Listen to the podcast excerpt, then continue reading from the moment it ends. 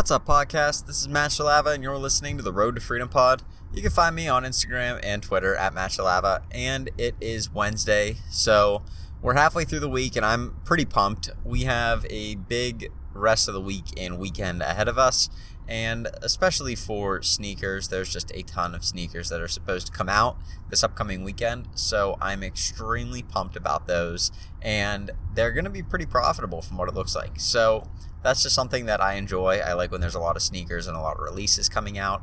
I like going and trying to pick them all up. I like it's just fun for me. And so I will be very active in doing some research for those in the upcoming days and then getting ready for those. And there's all sorts of releases. I think there may be a Yeezy release. I think that there's a couple sneakers releases coming out. And so it looks like it's going to be a pretty profitable weekend for shoes. Now, today was also a pretty decent day for shoes for me.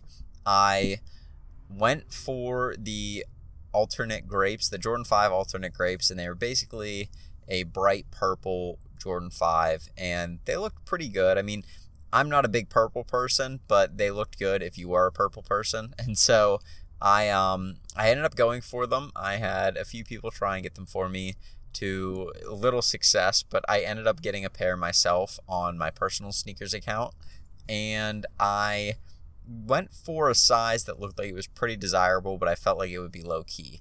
A lot of a lot of bigger sizes end up not not selling as well just because people oftentimes are, are, are, selling out as fast because people oftentimes are afraid that they will miss you know they won't get as much money for them or it's harder to sell bigger sizes and stuff.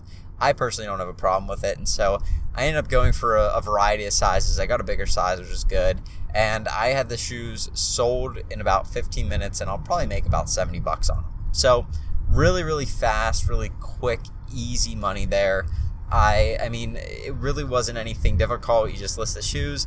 I had a listing ready to go. I had already prepped it up from the night before, and then I got the shoes. I just listed the size that I got, and then it was good to go. And so that was something that was a huge help for me. Um, and then I was just going through my day, and I saw a couple items restocked. I picked those up off of the group that I'm in, and that was just really good to be able to get some more items in. I've been spending a good amount of capital recently just trying to get new items into my house and trying to get them moved as fast as possible.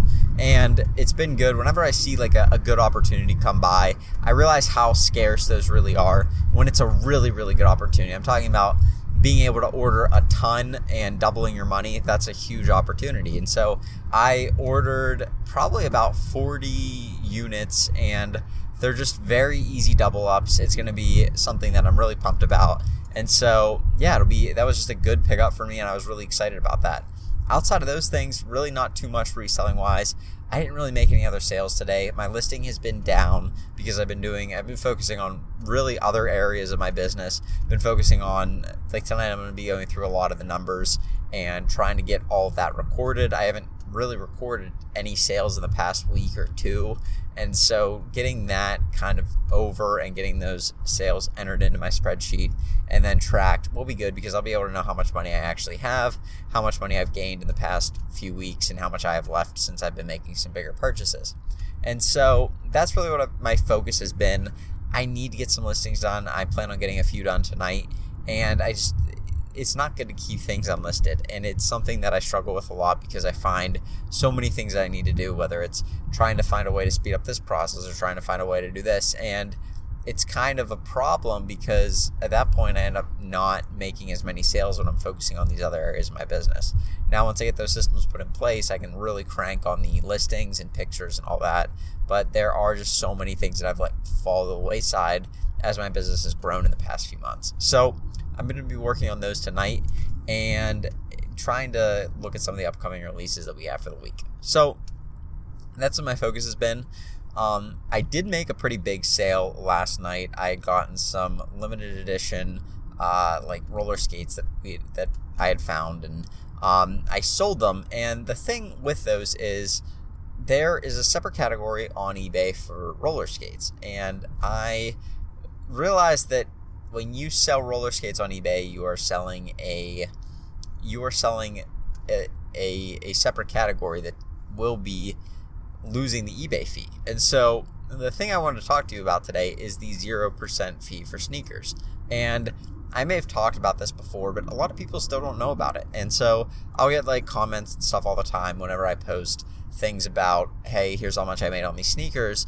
And if you break down what you actually sold it for, somebody may say, well, obviously you forgot the eBay fee and you really made this. And what those people are forgetting is that you have athletic wear that uh, when you have an athletic sneaker, eBay has taken away all fees for athletic sneakers, both for men and women. I, I don't think children's or grade school sizes or anything are included in that. But when that happens, that's a huge opportunity for us to make money.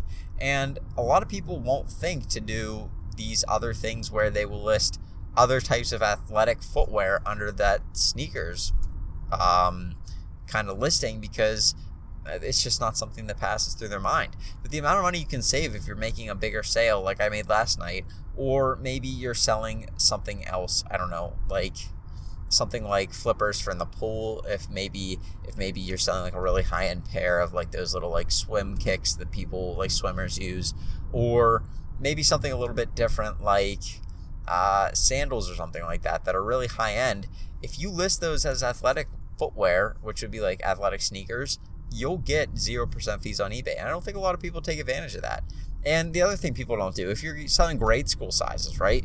Let's say you are selling a size seven youth, which I think is like a eight or nine women's. Um, if you're able to sell a size seven youth, you can list that as the actual women's size and just make sure you note in your description what you're doing and what the actual size is and that it is also equivalent to a women's and then whatever size it would be and you will also save yourself a ton in fees that way. And a lot of people don't realize this. They they kind of just they list as whatever the default category is, and oftentimes you can save yourself a lot in fees by by using these other categories to your benefit. And whether or not it's against eBay's terms, you may want to look into that a little bit. But if you're doing it every once in a while, maybe you're getting some grade school sizes and you're selling them. Um, I don't think there's a problem with that. And again, like athletic footwear would be considered, I think, like other types of footwear that may be, like I mentioned earlier. And so, you know, these sorts of things could save you a lot of money. It's this isn't just a business about making money, it's also about saving yourself from losing money too. And a lot of people don't realize that these altered fee structures that eBay has, whether it's books and DVDs which have a little bit higher of a percentage or sneakers which have anything over a $100 is 0 dollar or is 0% fee uh, when it's an athletic sneaker. These sorts of things could change the amount of money you're making. And if you're using them unwisely or not paying attention, you could be costing yourself a good amount of money depending on the items you're selling. So, like I said, uh, things that are considered athletic wear, I typically list them as athletic shoes just because it saves me a lot of money. And uh, kind of in congruency with that, I also would list grade school sizes as like a woman's size because a lot of women people don't know this, but a lot of women really like grade school sizes because they fit them better. They are smaller sizes for like children, but they end up equating to a regular women's size, or, or not regular, but a a like the average woman's size foot. So like I think that's around six and a half, seven, seven and a half, somewhere around there. And a lot of grade school sizes end up getting really close to that when you get into like the six Ys and the seven Ys and stuff. And so those sorts of things, you list those as a women's sneaker, not just a child's sneaker. And you list it as the women's sneaker and the sizing, and you put in the description whether that it's a women's sneaker and all that kind of stuff. Typically, you'll be able to save yourself a lot in fees, and you just have to watch out and make sure that you're not kind of getting yourself, or that you have the amount of capital to handle it if somebody tries to pull one over on you because you didn't list it 100% correctly. You're you i'm not sure what happens to your seller protection and stuff. I do know that a lot of sellers will sell women's or will sell children's sneakers as women's sneakers if they're a good enough size to save themselves that extra fee that ebay's charging. When you're selling a $300 pair of sneakers that's nothing to joke about. That's 10% of $300 if it's a if it's children's size which is 30 bucks or you keep 30 bucks if you list it as a women's size.